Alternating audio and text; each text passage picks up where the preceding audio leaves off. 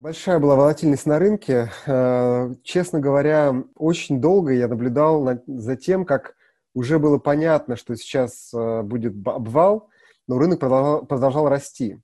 И вот он рос, рос э, до момента, пока не случился как раз вот тяжелый кризис в Италии. До этого, на самом деле, рынок рос, то есть где-то до середины марта, пока это все не произошло уже в Италии, не задело развитые страны, все как-то спокойно на это реагировали, то, что происходило в других да, скажем, на других континентах. Вот. А потом э, действительно очень много всего упало. Упала очень сильно недвижимость, упало все, что такое вот офлайн фактически, да. А, но при этом э, действительно были компании, которые выиграли. Конечно, мы, как биотех-фонд, да, я занимаюсь управлением биотехнологиями, биотех упал меньше. Конечно, он упал вместе со всем, но в гораздо меньшей степени. Потом, когда был уже подъем рынка обратно, фактически сейчас долго спорили, каким образом будет выход да, и возвращение к предыдущим уровням, э, так называемый V-shape, да, как буква V или как буква U, или там как W. вот. В итоге сейчас мы видим, что получилось прям точное V, то есть прямо резкое падение и резкий же рост, огромный рост, э, вообще потрясающий, даже выше, чем был. И наш вот сектор именно здравоохранения, препаратов, он упал меньше и вырос больше, чем все, весь остальной рынок. Вот, потому что действительно сейчас очень много ожидается от фармацевтики, от того, что э, будет спасение фактически, да, э, окончание пандемии за счет э, разработки вакцины. Как раз компании, которые вакцины разрабатывают, взлетели просто кратно. Да? То есть если, конечно, мы видим, там, условно, компания Moderna, э, она на пике выросла в три раза, э, даже больше, она выросла на 350% на пике с начала года да, то есть с половиной раза. Есть заболевания, которые остаются, которыми мы сейчас не занимаемся, к сожалению.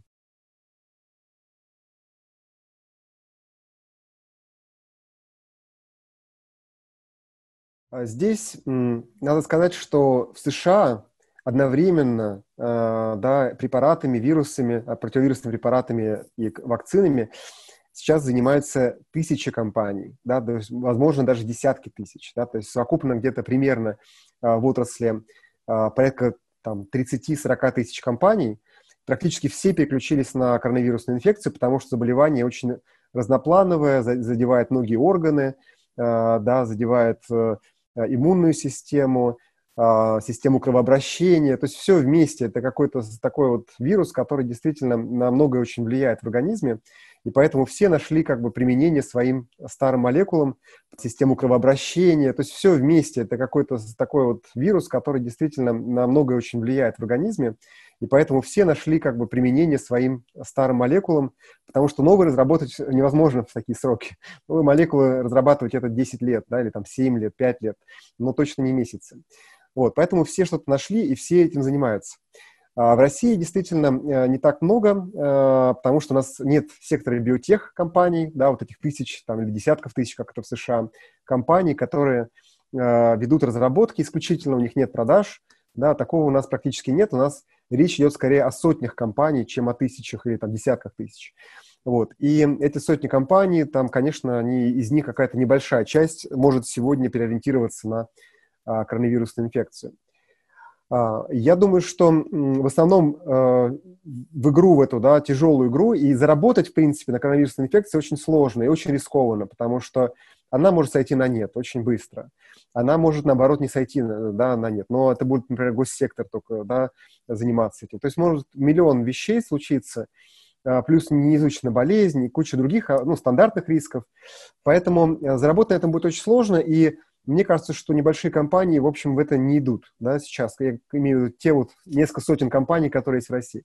В итоге этим занимается, как вы сказали, а, всего несколько фан-компаний российских крупных и а, госсектор. Госсектор занимается разработкой вакцин, ну и, конечно, тесты тоже первыми запустили, естественно, в госсекторе. И, как вы знаете, вот в начале этой недели а, ВОЗ обновил список вакцин, которые по всему миру он собирает постоянно этот список, обновляет. А, в этот раз, 2 а, июня он выпустил, выпустил этот список, туда попали 10 вакцин из России. До этого было только 3. Вот. И эти 10 а, включают как раз 6 вакцин. Это «Вектор», да, как раз сибирские. И есть несколько университетов, НИИ, в том числе Санкт-Петербургский НИИ вакцины в сыворотке, Санкт-Петербургский тоже Институт экспериментальной медицины вместе с Биокадом. И сам Биокад делает вакцину, которая прямо с прорывным механизмом действия РНК-вакцина. Вот, поэтому вот это, наверное, основные игроки. Конечно, сейчас вышел AirFarm с новым препаратом своим, с который перепозиционирован. И сейчас активно работает Химрар с ФПИ.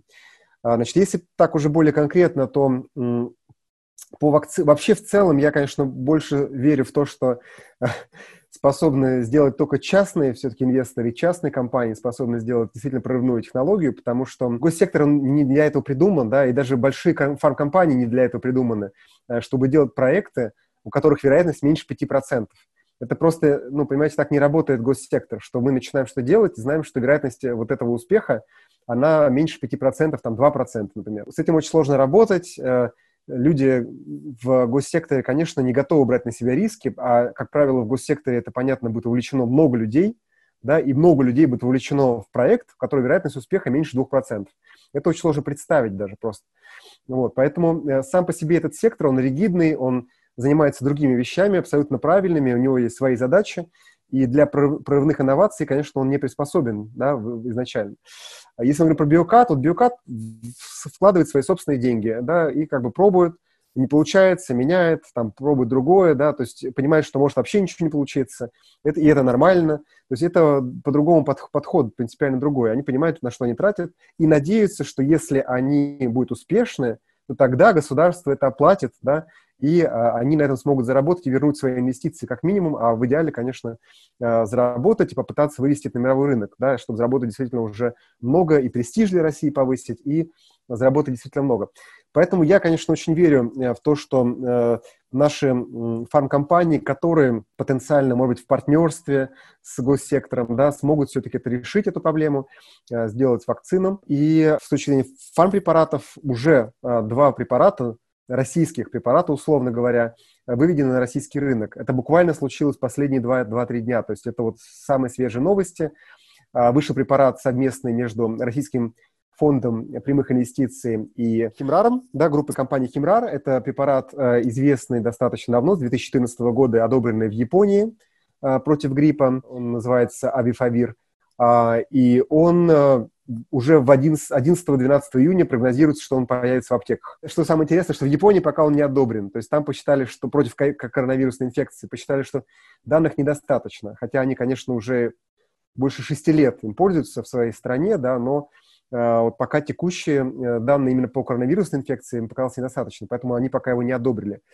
Вот. И второй препарат – это значит, ингибитор э, интерлейкина 6, это э, препарат, который помогает справиться с цитокиновым штормом, который как раз один из, одна из главных причин летальности вируса. А, это такой избыточный ответ иммунной системы. И вот у них есть препарат против ревматоидного артрита, а, который они смогли репозиционировать и использовать против вот этого побочного условного эффекта коронавирусной инфекции цитокинового шторма.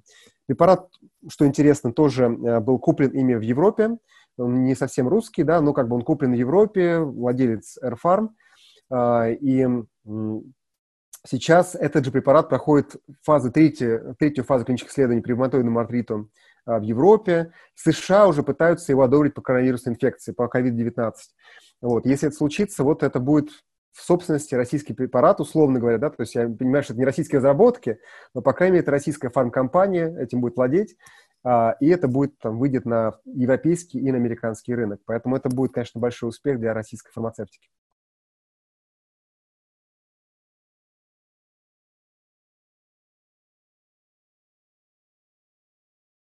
Да, так и есть. То есть, как правило, это препараты, которые уже показали, что они безопасны, да, они эффективны, они могут уже быть одобрены по другому показанию, они, например, лечат какое-либо воспаление, они могут работать со свертываемостью крови, да, то, что тоже вызывает с коронавирусной инфекцией проблемы. То есть какие-то другие показания. И сейчас они просто репозиционируются. А, это правильно, совершенно нормальная стратегия, ничего в этом плохого нет. Просто вероятность того, что препарат, который не планировался для, для коронавирусной инфекции, что он будет потрясающе эффективен, она близка, там, ну, скажем, не к нулю, но она очень низкая. Вот, поэтому рассчитывать, что вот эти препараты смогут решить проблему, точно не нужно, да, и, и вообще говоря, сегодня никто и не ожидает, что будет какое-то излечение, вот, и фармотрасль пытается просто найти какое-то решение, чтобы хотя бы сократить нагрузку на систему здравоохранения. Вот, например, э, наиболее инновационный препарат на сегодня, который уже фактически используется в США и принадлежит компании Gilead, это ремдисивир. Это новый препарат, да, условно говоря, потому что он до этого не был нигде одобрен, да, только в этом смысле новый, но он уже зарабатывается 10 лет, э, он провалил, к сожалению, клинические исследования по гепатиту С, потом в прошлом году провалил э, по лихорадке Эболы, тоже пытались применить, а в этом году его уже фактически уже Э, одобрили да, в США. э, по показанию коронавирусной инфекции. И я думаю, что если бы они делали такие же полноценные клинические исследования, как они делали по лихорадке Эболы, то, может быть, они бы его и не одобрили. Но сейчас все очень срочно. А, вроде бы а, препарат примерно э, с 15 до 11 дней сокращает время пребывания человека в больнице. Это очень существенно для системы здравоохранения. Вот, поэтому его очень быстро одобрили. Но будут новые данные, и посмотрим, как бы, к чему они приведут. Вот. А я хочу сказать, что а, его механизм действия такой же, как у препарата, а, вот, который РФПИ сделал с Кимраром, который из Японии, который я говорил. То есть препарат, поэтому этот препарат тоже, скажем, с таким интересным инновационным механизмом действия. И есть вероятность, что это лучшее, что на сегодня вообще есть. И мы в ближайшее время ничего лучше, к сожалению, не увидим.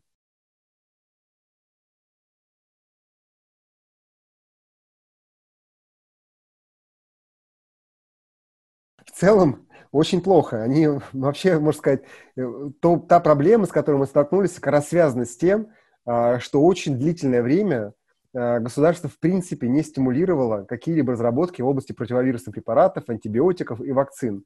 А, компании, которые занимаются вакцинами, их просто там несколько, там, условно говоря, четыре компании, которые вообще занимаются вакцинами. И постоянно эта цифра сокращалась, вот она дошла до четырех, может быть, она бы еще бы уменьшилась, вот если бы не случилась вот эта ситуация. Вот. Э, э, самое главное, что государство должно делать, это делать закупки, то есть гарантировать рынок, потому что э, в остальном, то, что сейчас в основном делает государство, это помогает какие-то вопросы решать именно со стороны так называемого push, то есть со стороны грантов, поддержки науки, да, немножко там технологии. И вот они тратят огромные миллиарды долларов на вот эти научные изобретения какие-то, да, связанные немного с, с, этим, с этими темами, с антибиотиками. А, но не создают для этого рынок. И препараты сами по себе, и препараты, и вакцины, все они достаточно дешево стоят в итоге и не являются таким прям супер привлекательным рынком. А, при том, что если мы говорим про вакцины, то обычный срок разработки вакцины больше 10 лет, а, и поскольку она применяется к здоровым людям, к миллионам, а может быть десяткам миллионов людей, да, очень строгие критерии одобрения, потому что это не больные, не терминально больные, это просто здоровые люди, может быть, это будут дети, да, может быть, или в данном случае, в случае коронавирусной инфекции, это вообще все, все, все население. Вот. Чтобы проверить, что это абсолютно безопасно, нужно сделать огромную выборку, вот, нужно отслеживать э, побочные эффекты в течение многих месяцев, а скорее не месяцев, а лет, и тогда это можно одобрить, как это обычный был процесс. Вот. Это все очень сложно, и э, чтобы это работало, нужно очень задорого закупать эти препараты. К сожалению, это так не происходит, э, поэтому а, интерес а, к отрасли, интерес венчурных инвесторов а, очень сильно был снижен в последнее время, последние прям много лет, но до последний момент. А теперь государство выделяет огромные средства, когда потеряны уже триллионы долларов да, ВВП, триллионы долларов на бирже, вот государство теперь значит, оплачивает огромные средства, дает на разработку вакцин. Если, например, говорить про, ну, про США, мы, да, можем сказать, что там э, в первом же пакете, когда выделили первые 8 миллиардов, и это еще до того, как выделили потом еще там, больше 4 триллионов долларов потом выделили, но сначала первое, что выделили, было 8 миллиардов долларов, и в них было заложено 3 миллиарда на разработку вакцин, препаратов, диагностики средств и все остальное. 3 миллиарда долларов. А, вот. а в России вот, выделили 3 миллиарда рублей на то же самое. Вот. То есть разница очень существенная. Вот. Э, к сожалению, то есть, но, но как бы конкретно эти 3 миллиарда долларов уже видно, куда идут, потому что, например, компания AstraZeneca получит от такая в США организация БАРДа, это всякие прорывные там, перспективные разработки в области биомедицины, выделила AstraZeneca совместно с Оксфордским университетом, они разрабатывают вакцину, миллиард двести миллионов долларов на одну разработку, миллиард двести миллионов долларов. А, например, другой компании они выделили еще 500 миллионов долларов. То есть вот такие суммы выделяются да, сейчас государством США в рамках их программы «Сверхзвуковая скорость», когда они хотят вот прям профинансировать, завалить деньгами, можно сказать, пять кандидатов, пять компаний – а, и, ну, и ускорить все, что только возможно, да, чтобы это решение было как можно быстрее, лучше всего быстрее всех в мире, чтобы там США потом да, могли, во-первых, показывать, что они по-прежнему лидеры во всем, в том числе э, вот в этой ситуации кризиса. А, ну и, конечно, что они смогут потом это, естественно, экспортировать на весь мир. Да? Вот. При том, что, как мы знаем, США в итоге лидеры по, собственно, и по заболеваемости, и по всему остальному. То есть здесь Потому что я, я думаю, что это можно было предотвратить вот в, так, в таком плохом формате, как это происходит сейчас. Вот, но вот они хотят вернуть себе пойму лидерства теперь все-таки э, в положительном ключе, вот, что они же будут первыми, кто профинансирует и разработает свою вакцину.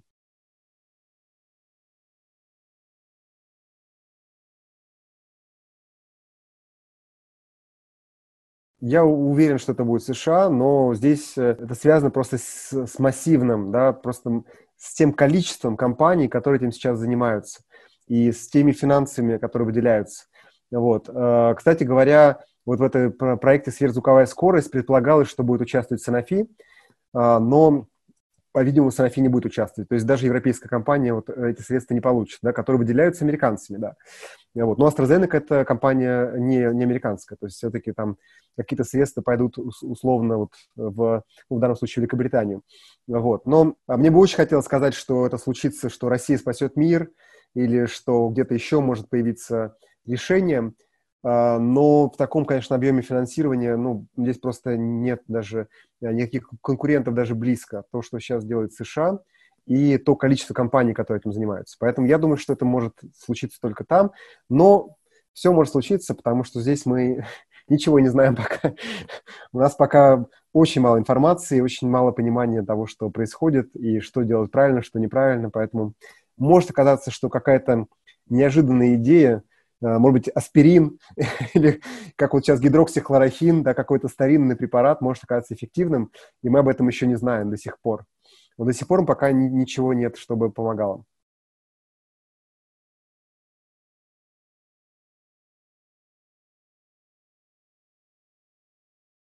Мы вынуждены Э, все делать быстрее, чем это, чем это нормально должно быть, да, и, конечно, когда вы делаете что-то, что должно занимать несколько лет, а вы делаете это за, за месяц, э, то, если мы говорим, например, про тесты, да, или про препараты, которые сейчас одобряются, э, то все они некачественные, на самом деле, то есть здесь нужно всегда это понимать, нужно с этим жить, вот, и понимать, что их одобряют не потому, что это какая-то, я не знаю, какой-то чей-то финансовый интерес или как-то вот такие все время придумывают какие-то теории.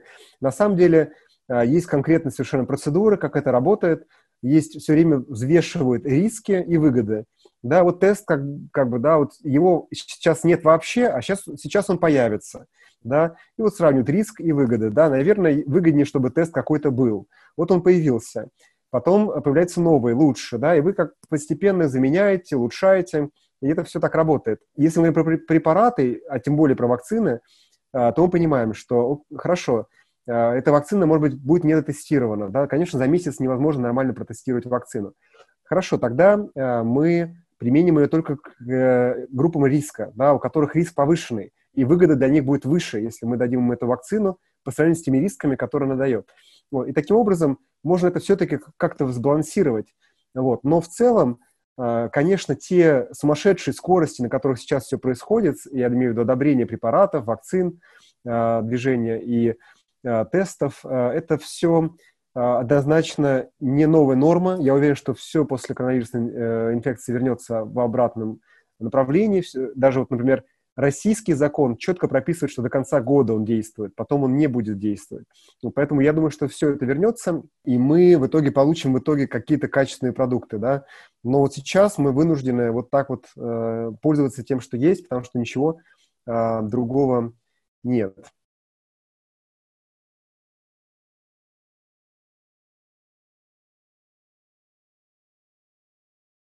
Я, конечно, очень надеюсь, что это случится, что во-первых, резко повысился, то, что я уже вижу, резко повысился интерес а, к фармацевтике, к медицине у инвесторов, да, и все, вот это началось, то, что все вокруг только говорят об этом, да, все э, стали вирусологами, все стали понимать, как все устроено, как устроены заболевания, а, что такое тесты, как, на них, как в этот рынок вообще зарабатывает, как он устроен. Все начали немножко в этом разбираться. Это очень хорошо. Я считаю, что вообще качество э, тех материалов, которые сегодня выходят в СМИ, меня прям впечатляет. То есть я привык, что э, в СМИ в среднем такие как бы странные сообщения э, рассказывают про какие-то излечения рака, Альцгеймера. Открываешь, там, естественно, никакой информации нет, это про мышей и вообще про клеточные линии, и совершенно бессмыслица. А сейчас э, то, что пишется, достаточно качественно и профессионально, и люди начинают оказываться в контексте и понимают, как все устроено. Поэтому я думаю, что инвестиций будет больше, а, люди будут больше понимать и готовы это, с этим работать. А, дальше, мне кажется, что государство понимает больше сейчас, да, что можно вот с этим столкнуться, и нет никаких возможностей с этим справиться. И сейчас уже начинается обсуждение по поводу того, чтобы увеличить а, долю расходов на здравоохранение из ВВП. То есть сейчас у нас порядка меньше 5%, в Европе порядка 9%, в США 18% ну, если говорить про порядки, да, это, конечно, э, несопоставимо уже в таких э, приблизительных, да, в, относительных цифрах, но как в абсолютных это вообще не, не, огромная разница. Если раньше обсуждалось, давайте будем повышать на полпроцента, какие-то такие вот, на полпроцента пункта, условно говоря, вот, то сейчас обсуждается, давайте сделаем как в Европе, давайте сделаем 8%, давайте там э, сделаем э, полноценный объем который требуется с точки зрения приоритетов для страны, для общества. Давайте это выровняем. Вот. Ну и, конечно, я думаю, что фарм фармкомпании, конечно, тоже очень а, себя, на мой взгляд, очень хорошо показали. А, я очень рад, что большинство компаний а, очень корректно делают сообщения о том, как ведутся разработки. То есть они не обещают того, что невозможно сделать. Большинство, ну, я прежде всего говорю про частные компании. То есть все очень корректно, профессионально. И вот даже вот, когда сейчас вот эти два препарата были одобрены, мы не то, что мы не следили, не было постоянно пресс-релизов, у нас одобряется, мы делаем лучший препарат в мире. Там, вот они одобрили, они об этом сообщили, скоро это препараты будут в аптеках, и это все совершенно нормально выглядит. А даже, я бы сказал, спокойнее, чем то, что сейчас творится в США, где постоянно какие-то пресс-релизы, а, непроверенные какие-то выходят публикации. Там очень сильно подрывается доверие. Вот. Ну, конечно, в России тоже такого, такого плана происходят вещи, но, как правило, вот, пока я видел то, что я видел, это были в основном э, связаны с госсектором. Э, вот. Но здесь я думаю, что они все находятся под давлением, а у них, скорее всего, нет возможности, как у частной компании, да, двигать сроки, да, им сказали, что нужно к этому сроку сделать, они должны сделать. И, ну, и, конечно, они под, находятся сейчас под тяжелым давлением, им нужно показывать результаты, они всегда в разумные сроки. И они, но они справляются, делают, может быть, не самое качественное, но Э, то, что возможно в эти сроки сделать, э, нормально делают.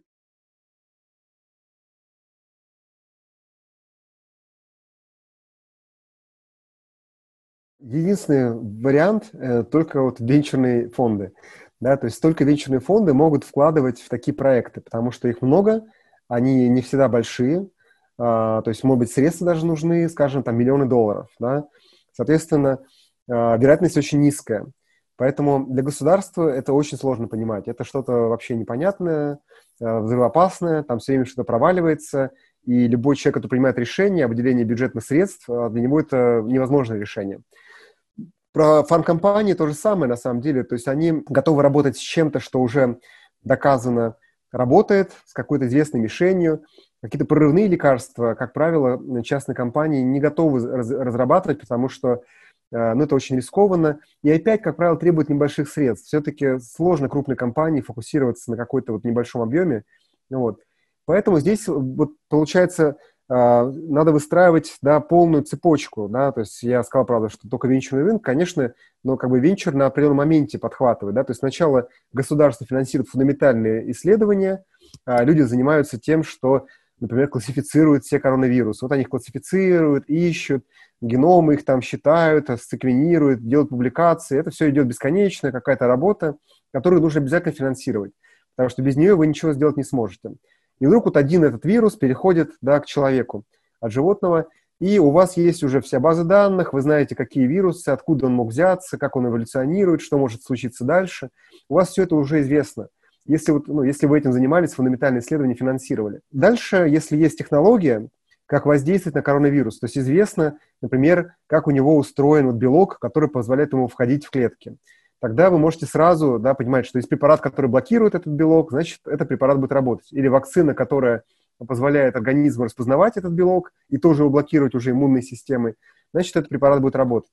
И тогда, а, конечно, можно легко сделать уже молекулу, которая, или, там, или какой-то биологический, какой-то э, молекулу, а, большую молекулу, скажем так, а, и тогда можно уже искать средства, сначала гранты государственные, опять же, чаще всего, как у Сколково у нас, как есть подоб, подобные программы в США, и затем э, следующий этап обязательно должен быть венчурные фонды, потому что все равно это слишком рано для крупной компании. Крупная компания, она, ну, как бы на это смотрит, но это какие-то разработки, это все, э, можно во все это вложиться, но из этого выстрелит одна из десяти. Вот, поэтому вот этой прослойки в России, к сожалению, нет, э, венчурных инвесторов и венчурной отрасли. И это большая проблема. А уже венчурная отрасль как раз э, должна финансироваться в том числе государством. Должно быть какой-то объем средств, да, который дается под рискованные проекты, да, это может быть 5%, 3%, какой-то известный э, объем э, из пенсионных накоплений, из каких-то других источников, которые мы знаем, да, это 3%, да, мы не трогаем 97%, но вот эти 3-5% мы отдаем ради развития технологического в стране, ради появления таких препаратов, да, таких решений, которые позволят нам потом преодолевать какие-то такие тяжелые кризисы. Вот, поэтому здесь все это вместе работает, да. Потом фармкомпании, конечно же, покупают эти препараты, а, они их продают, часто плательщиком выступает, опять же, государство. То здесь все время частный сектор, да, государство, венчурные инвесторы, которые берут деньги из государственных фондов, да, люди, которые платят из кармана, да, ну, то есть там все это вместе, как бы это все очень плотно работает, вот. А, и это должно работать прям системно, профессионально. А пока это, к сожалению, очень много моментов, когда эта цепочка и эта система либо обрывается, да, либо нарушается. А, вот, и нарушается новым законодательством, да, или какими-то новыми странными регулированиями. Вот, к сожалению, это так, да. Но вот постепенно все меняется. Я очень надеюсь, что а, с каждым годом вот, э, регулирование технологических таких отраслей будет улучшаться и будет более дружественным для тех, кто занимается именно инновациями.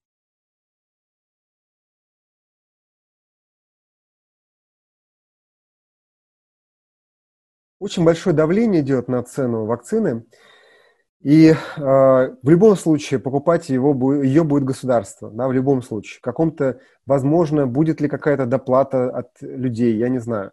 Э, будет ли какой-то вариант, что будет какая-то частная вакцина, которую можно купить за, за свой счет, да, и какая-то государственная, какие-то опции, да, а, пока непонятно. Скорее всего, э, я думаю, что маловероятно, что прям несколько вакцин окажутся успешными. Мне кажется, это маловероятно, хотя может случиться так.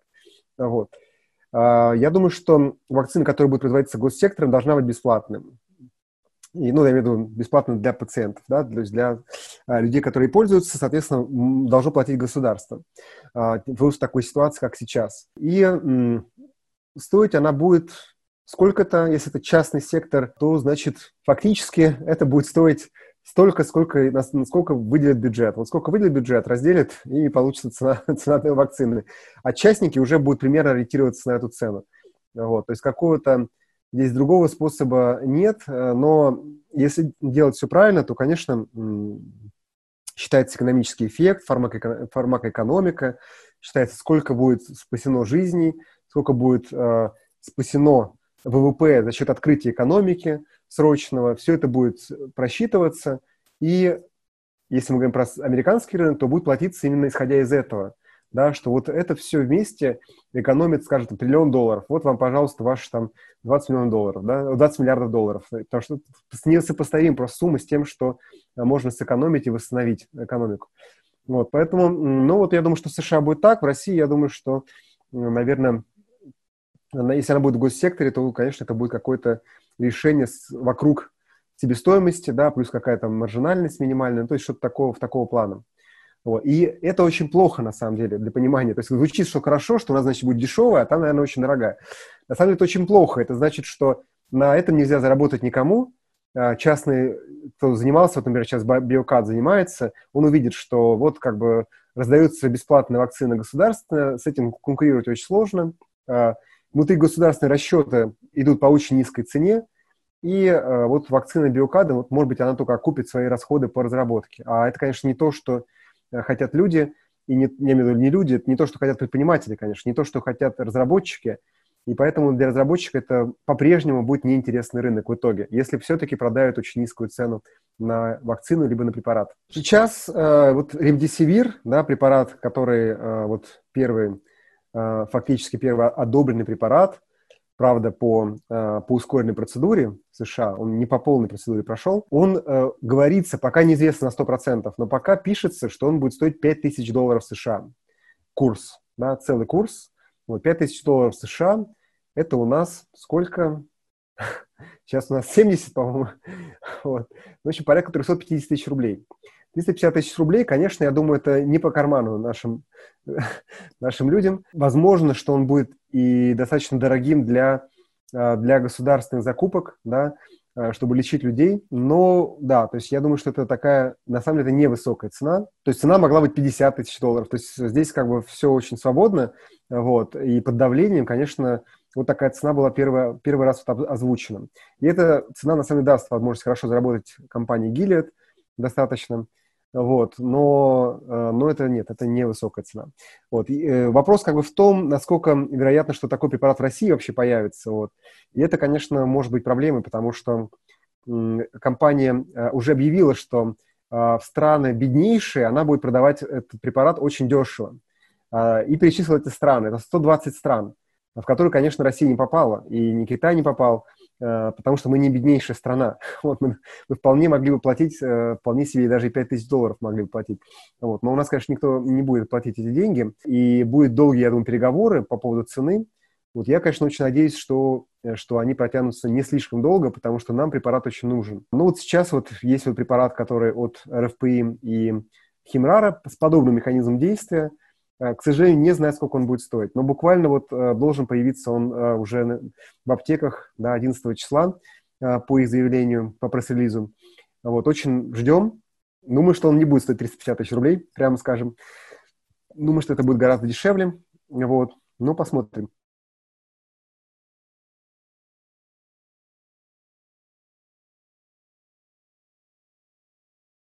Это моя очень большая надежда потому что э, вот эти вот э, процессы, когда в боеголовки, ракеты вкладываются огромные деньги, э, при этом они действительно создают рынок да, для вот этих разработок, и это прорывные разработки. Это все самое новое, самое эффективное в убийстве людей. Да? И в это вкладываются огромные деньги. Э, и я бы, конечно, хотел, чтобы, конечно, не полностью, но часть этих средств да, шла на регулярную закупку и обновление, постоянное обновление – вот резервов по вакцинам, по препаратам, а, тогда э, мы будем, как venture инвесторы, да, как фармкомпании, мы будем знать, что да, мы делаем, мы знаем, что если наш препарат доказанно более эффективный, чем то, что сейчас в резерве, да, то нас купят, э, вот, купят и компанию, купят препарат, а, и тогда в это пойдут деньги, безусловно. Сейчас э, такого ничего нет, но есть действительно склады, есть резервы именно оружия. Э, который, конечно, в том числе продается, там тоже есть хороший, интересный рынок, э, в том числе экспортный, но, э, на мой взгляд, все равно эти деньги, они уходят из экономики, то есть они вложены, да, произведены вот эти достаточно имеющие мало, мало применения, слава богу, да, продукты, и потом они складируются, если они выходят из строя, то они заменяются, и так далее, и э, продаются на, куда-то на сторону, да, то есть, ну, это все уходит из экономики. Это все ненормально, на мой взгляд. Вот. Хотя я, наверное, больше такой пацифист, поэтому я на это смотрю с такой немножко необъективной точки зрения, а, не с чисто экономической, скажем так. А, но если все-таки с экономической точки зрения, то я глубоко убежден, что любые деньги, которые идут в сектор здравоохранения, а, продлевают жизнь людей, повышают эффективность их труда, помогают им работать больше, да, э, или дольше в их жизни работать, да, продлевают жизнь, продлевают им э, комфорт их жизни, это все возвращается обратно с большим э, успехом и с большой доходностью для государства. То есть эти средства, они не уходят в никуда. Они прокручиваются, они прокручивают инновации, которые нужны по всему миру. Вы можете потом эти препараты продавать э, по всему миру, да, но при этом у вас ученые, у вас задействованы компании-производители сложных продуктов, у вас биобезопасность формируется и много-много всего другого, таких положительных эффектов. И люди, которые в этой отрасли, они много зарабатывают, они их тратят, эти деньги, да, эти деньги не куда-то уходят, да, как в случае оружия. Вот, то есть это, на мой взгляд, сектор, который благодарный и возвращает свои деньги государству обратно. Вот. И вот этот круговорот, мне кажется, его нужно поддерживать, ускорять, и, да, то есть и поэтому лучше платить больше, пусть остается большая рентабельность, а, пусть люди вкладываются в новые продукты, скупают препараты, а, и, в общем, создается вот такой вот активный рынок, который приоритетный для страны, а не как бы деприоритизированный с точки зрения доли в ВВП и вообще с точки зрения всего. Вот поэтому вот такая ситуация, вот я думаю, что частично у людей такой вопрос возникнет. И я думаю, что политики на него должны будут ответить и какую-то часть все-таки перенаправить на здравоохранение. Очень на это надеюсь.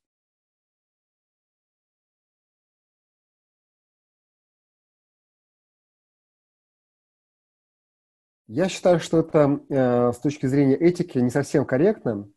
Э, это очень опасно. То есть люди должны выбирать все-таки, иметь возможность решить, да, да или нет. Самое тяжелое, что, конечно, вакцина будет одобрена в очень сжатые сроки. А риски очень большие остаются. Поэтому есть риск, что будет административное давление, что не, не, нельзя будет, не знаю, выходить из дома, если вы не вакцинированы, нельзя будет ходить в кинотеатры, в рестораны и так далее. Да, вот это вот такой вот э, паспорт иммунитета, что это может случиться – а, такая антиутопия фактически. Я боюсь, что именно биоэтический вот этот момент э, не очень кого-либо волнует, да, я имею в виду сейчас людей, кто принимает решения. Э, и это проблема. Вот. И тогда есть риск, что действительно будут такие вот административные решения приняты, людей принуди- принудительно будет, э, не принудительно, да, но как бы им сделают да, жизнь неудобной, вот, кто, у кого нет соответствующих антител. А, мне кажется, это совершенно ненормально, и я думаю, что это не должно, надеюсь, случиться нигде, а, но, в принципе, это обсуждается сейчас. А, мы видим, что предлагаются всякие цифровые решения, проверять, где вы находитесь, что вам можно, что нельзя, можно ли вам выйти сегодня или в другое время суток. То есть какие-то такие вот вещи, они совершенно ненормальные, и не факт, что они помогают бороться с эпидемией, либо и помогают людям не заражаться – это все неизвестно и точно не нужно так усложнять. То есть любые вот эти системы, которые делают таким образом, как будто бы они строятся на годы, вот это все совершенно не нужно. А, все, что там на бумажках, там договорились, делаем, да, там кто как ходит, там это все возможно, это нормально. Вот, и когда уже это начинается все внедряться какие-то цифровые платформы, а, вкладываться в это деньги, то потом, понятно, это нужно будет отбивать, как-то нужно будет что-то придумывать с этим. В общем, это все, вот это все мне кажется совершенно некорректно. Вот, но это может случиться. Вот, так что э, здесь э, вот будем надеяться, что этого не случится, что все будет правильно, что сначала э, вакцины будут пользоваться группой риска, потом это я включаю медработников, включаю людей старше 65 лет, людей с хроническими заболеваниями, и потом, когда мы увидим, что все это работает, это их защищает, да, тогда мы начинаем постепенно да, опускать планку, да, проверяем еще дополнительные клинические исследования, проводим, и начинаем дальше давать это больше и больше широкому кругу людей. Но есть один момент, что просто технически произвести в таком объеме вакцину в принципе невозможно. А вот в таком объеме, если мы говорим про покрыть, скажем, там 70% населения России, да, это невозможно, просто а, потому что там, условно говоря, нет сегодня таких ресурсов, чтобы сделать 100 миллионов доз да, в очень короткие сроки. Вот. Но будем смотреть. Вот. Очень интересно, как это развиваться будет ситуация. Э, сейчас, я думаю, будет спад э, летом, но вторая волна очень вероятна, и опять все будут напуганы, будут готовы к любым ограничениям свобод, э, будет все, все что угодно, пожалуйста, только чтобы как-то спастись. Вот, посмотрим. посмотрим. Я, я еще хотел бы добавить, что, к сожалению, у россиян, по-видимому, нет иммунитета против таких решений, вот, и они готовы да, к ограничению вот своих свобод. Это вот мне очень... Это очень интересный феномен. Это не как бы... Это скорее нужно об этом рефлексировать, думать. То есть здесь э, просто нет иммунитета, да. То есть первичная реакция, она как бы, да, да, давайте сейчас э, мы с этим согласны. вот, нет какого-то противостояния всему. Ну, возможно, это все хорошо именно в этой ситуации, и слава богу, что все дисциплинированы, все исполняют да, указания, которые приходят от, руко- от руководства, вот, но, может быть, такой иммунитет все-таки должен быть, да, и люди сейчас потренируются, поймут, как бы, что является, где вот эта, да, черта, Э, да, там, где уже красные линии, за которые, может быть, не стоит заходить, э, потому что это уже какое-то избыточное нарушение э, свобод, никак не приводящее к какому эффекту, скорее всего. Ну, вот это мы всему сейчас учимся. Мы как бы в этом смысле как общество, как общество, причем в глобальном масштабе, все общества сейчас изучают и учатся, да, что с этим делать в этой ситуации.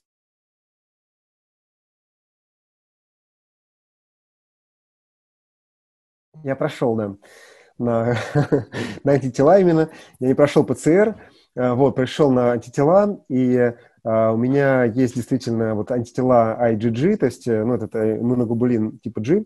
Это значит, что есть как раз антитела памяти, вот, память иммунитета. То есть, по-видимому, я когда-то переболел уже. Вот, и какие-то они есть. Я, к сожалению, прошел качественный тест. Я хочу сейчас пересдать на количественный, узнать все-таки, да, насколько титр высокий. Вот, это все очень интересно. А, так получилось, что в январе я открывал а, год России Китай и был в Китае. Вот, провинции, которая Хэбэй, которая не Хубэй, вот, а, которая как раз вокруг Пекина, а в провинции Хубэй как раз произошло вот то, что произошло. А, вот, и я вернулся, ну, тогда ничего еще не было понятно, потом я поехал в Нью-Йорк в феврале, так что я шел прямо ровно по тем странам, вот, где все происходило. Вот. И э, в один момент я почувствовал себя плохо, ну, как плохо, у меня был насморк. Это еще не было никакого карантина, но я, как человек, который занимается инвестициями в этой области, я сразу же закрылся, и вот я перестал ходить э, на работу, только онлайн. Вот. Люди немножко удивились, вот, все ли в порядке. Вот. Э, я им сказал, что имейте в виду, что через там 2-3 недели точно все будете сидеть на карантине. Это случилось через там 3-4 дня. Сразу объявили, когда прямо, если помните, это было резко, это было неожиданно. То есть э, вроде бы все нормально, у нас там, не знаю, несколько десятков, может быть, больных или там смертей было в этот момент, несколько сотен значит, заболевших. Вот. И вдруг раз все, карантин закрываем, очень было неожиданно такое решение. Вот. Я буквально за несколько дней до этого писал, что готовьтесь к карантину. Езжайте туда, где вы собираетесь провести ближайшие месяцы. Вот я это написал в Фейсбуке. Вот. Потому что я думал, что 2-3 недели, и точно все будет то же самое, что сейчас происходит в Италии. Вот. И это случилось буквально через несколько дней.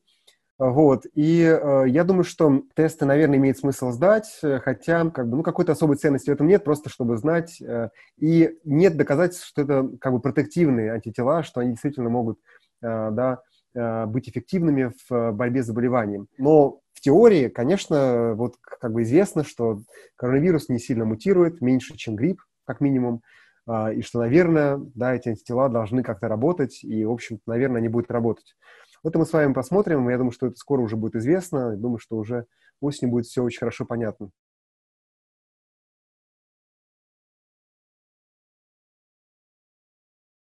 Мне э, как бы очень повезло, что у меня очень диверсифицировано то, чем я занимаюсь. Э, вот, я, у меня есть некоторые активности. Э, я являюсь деканом факультета технологического менеджмента и инноваций университета ИТМО в Санкт-Петербурге. Тут как бы очень удобно, что все онлайн. Мне это очень удобно. Я сам, как правило, тоже беру всегда курсы, чтобы читать, чтобы понимать хорошо, как работает профессура, да, и мне это удобно. Вот. А, у нас также есть бизнес в области биотехнологий, мы продолжаем инвестировать. А, интерес к инвестициям возрос, то есть э, напротив, то есть все как бы очень положительно в этом смысле. Поэтому какие-то у меня как бы активности очень сильно выросли. То есть я не то что спад, а просто невозможный объем работы. Вот. А, потому что если раньше я планировал время, я планировал себе время для обеда, для встреч с друзьями, для встреч с людьми, Э, в ресторанах, там, да, я мог как-то нормально себя вести, у меня есть время для поездки, час, да, это все время как-то какие-то разряженные встречи, сейчас они у меня одна к одной, вот, и, собственно, поэтому эффективность гораздо повысилась, меня, в общем, все устраивает, я абсолютно счастлив, я, совершенно вот, устраивает текущая ситуация, э, честно признаюсь, то есть понятно, что идет трагедия, это ужасно, я, конечно, это такой, может быть, есть неуместный юмор, но в целом а, точки, с точки зрения спада активности он не, не, у меня не произошло.